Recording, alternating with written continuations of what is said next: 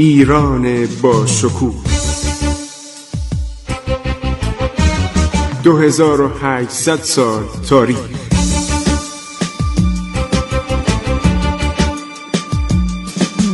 عبور از تاریخ.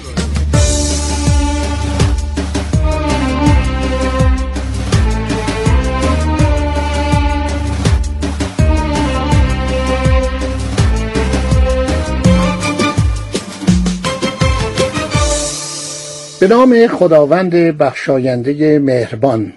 سلام عرض می کنم و درود میفرستم به همه شما شنوندگان عزیز به شما شنوندگان گرامی رادیو جوان جوانانی که امید آینده ایران هستید. عبور از تاریخ.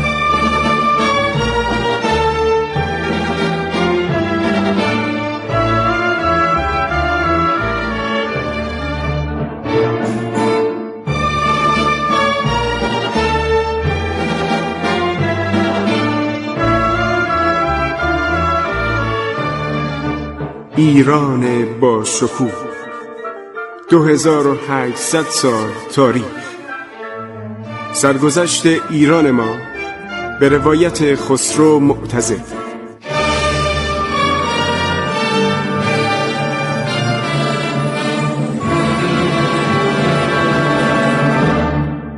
می‌خوایم شروع کنیم از سپید دم تاریخ. بیایم جلو.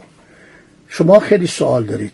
خیلی درباره گذشته کشورتون و مملکتتون و مردمتون سوال دارید. من می‌خوام به این سوالها پاسخ بدم.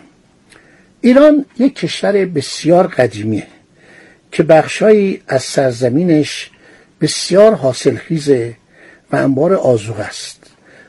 بخش مرکزی شامل دشت کویر در شمال دشت لود در جنوب از خشکترین نواحی دنیاست. خیلی جالبه. یعنی یک جایی سبز و خرم و حاصلخیز یک جایی خشک و برهوت. و در این نواحی اثری از حیات دیده نمیشه. هیچ گیاهی رویده نمیشه.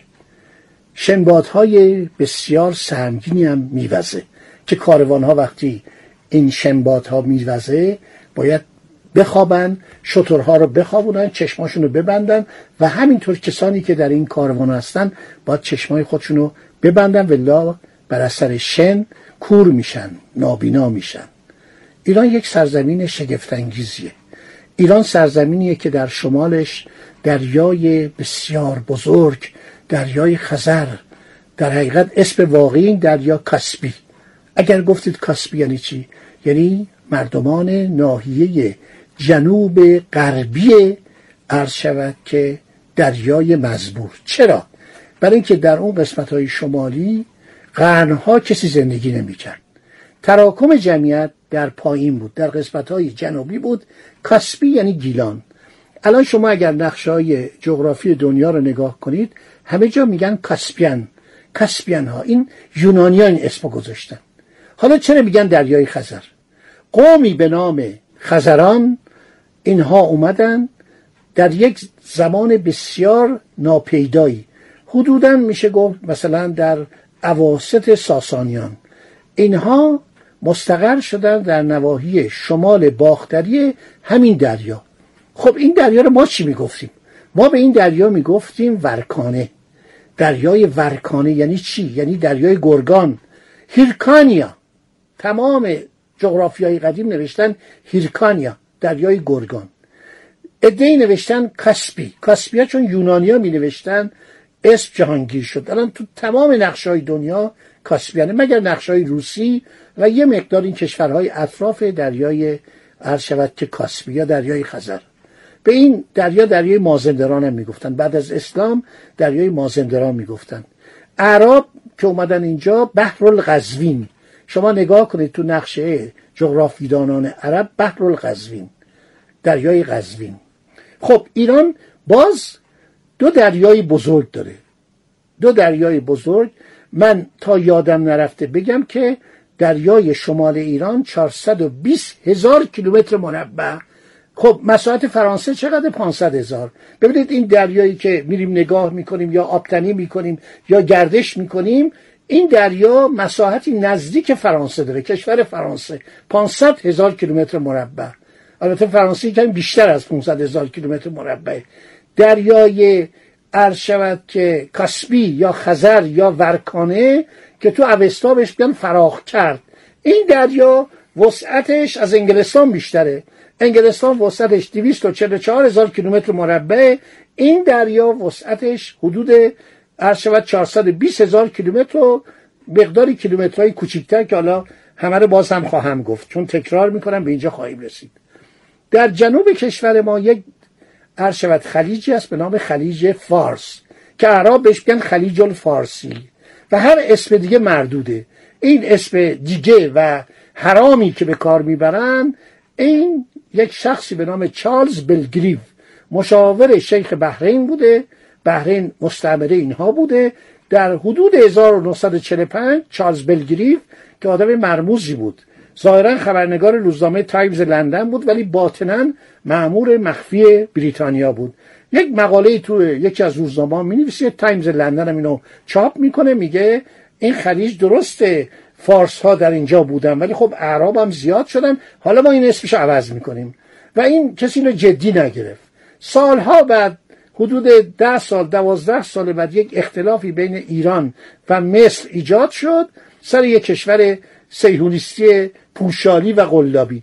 سر شود ارادت و اطاعتی که شاه از آمریکا داشت اومد و این اختلاف تشدید شد. عبدالناصر هم برای لجبازی این کلمه مجعول رو به کار برد. 420 هزار کیلومتر دریای خزر اینجا هم حدود 250 هزار کیلومتر مربع خلیج فارس خلیج الفارسی. از تمام دنیا از قدیم گفتن خلیج فارس. تمام زبان ها تمام عرض شود که کشورها به نام خلیج فارس اینجا معروف بوده.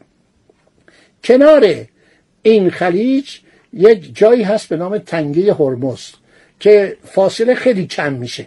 یعنی فاصله ایران فلات ایران به عربستان. رأس المسندم که بهش اروپایی میگن مزندم. این خیلی نزدیک میشه که اینجا گذرگاه جهانیه. یک جزیره هم اینجاست به نام جزیره هرمز و کنارش جزیره قشم هستش.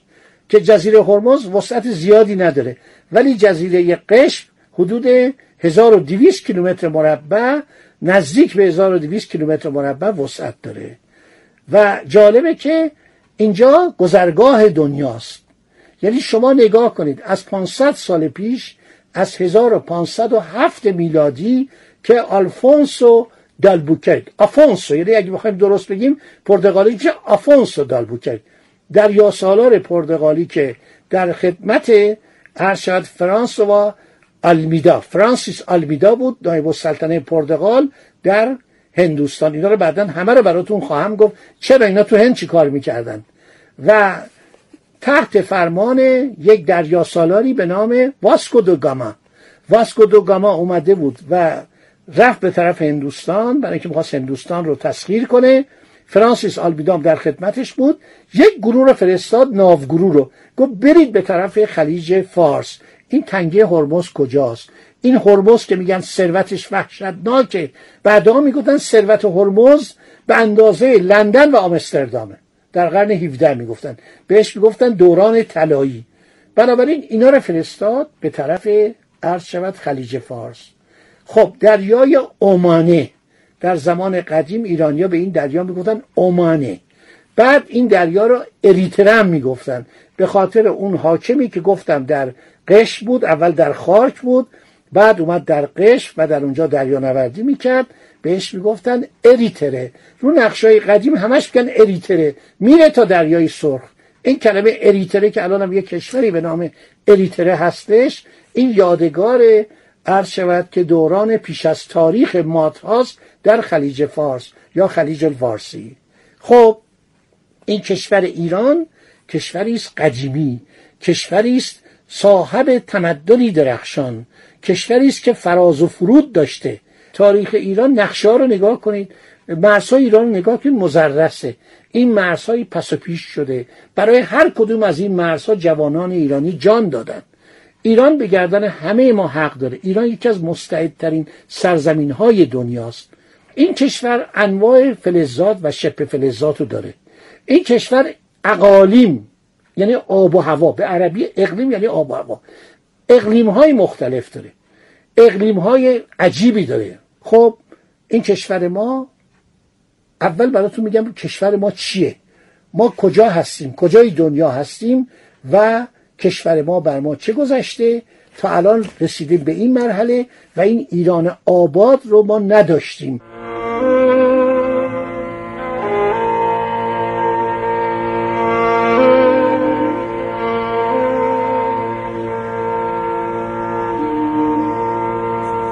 عبور از تاریخ.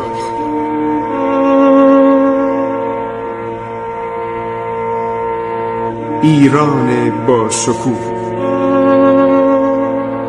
2800 سال تاریخ.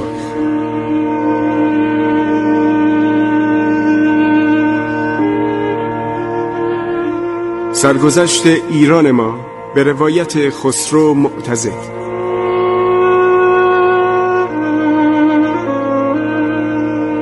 عبور از تاریخ با رادیو جوان. دوستان این برنامه رو تعقیب کنید در خدمتون خواهیم بود. سوالاتی که دارید با رادیو جوان در میون بگذارید. من همه رو جواب میدم. بسیار به نظر من مطالب جالبی خواهید شنید. مطالبی میشنوید که همیشه سوال کردید. همیشه پرسش کردید و خواستید بدانید درباره کشور با عظمت خودتون کشور ایران کشور قدیمی ایران. من به سوالات شما پاسخ خواهم داد. خب دوستان خدا نگهدار شما تا برنامه بعدی که باز هم در خدمت شما خواهیم بود. وطنم ای شکوه پا در دل التهاب دوران ها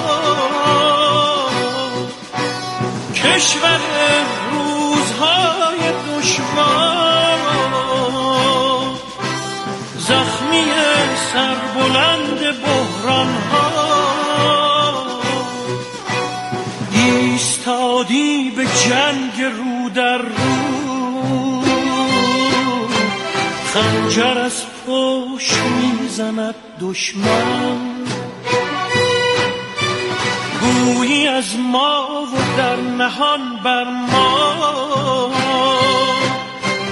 وطنم پشت حیله را بشکن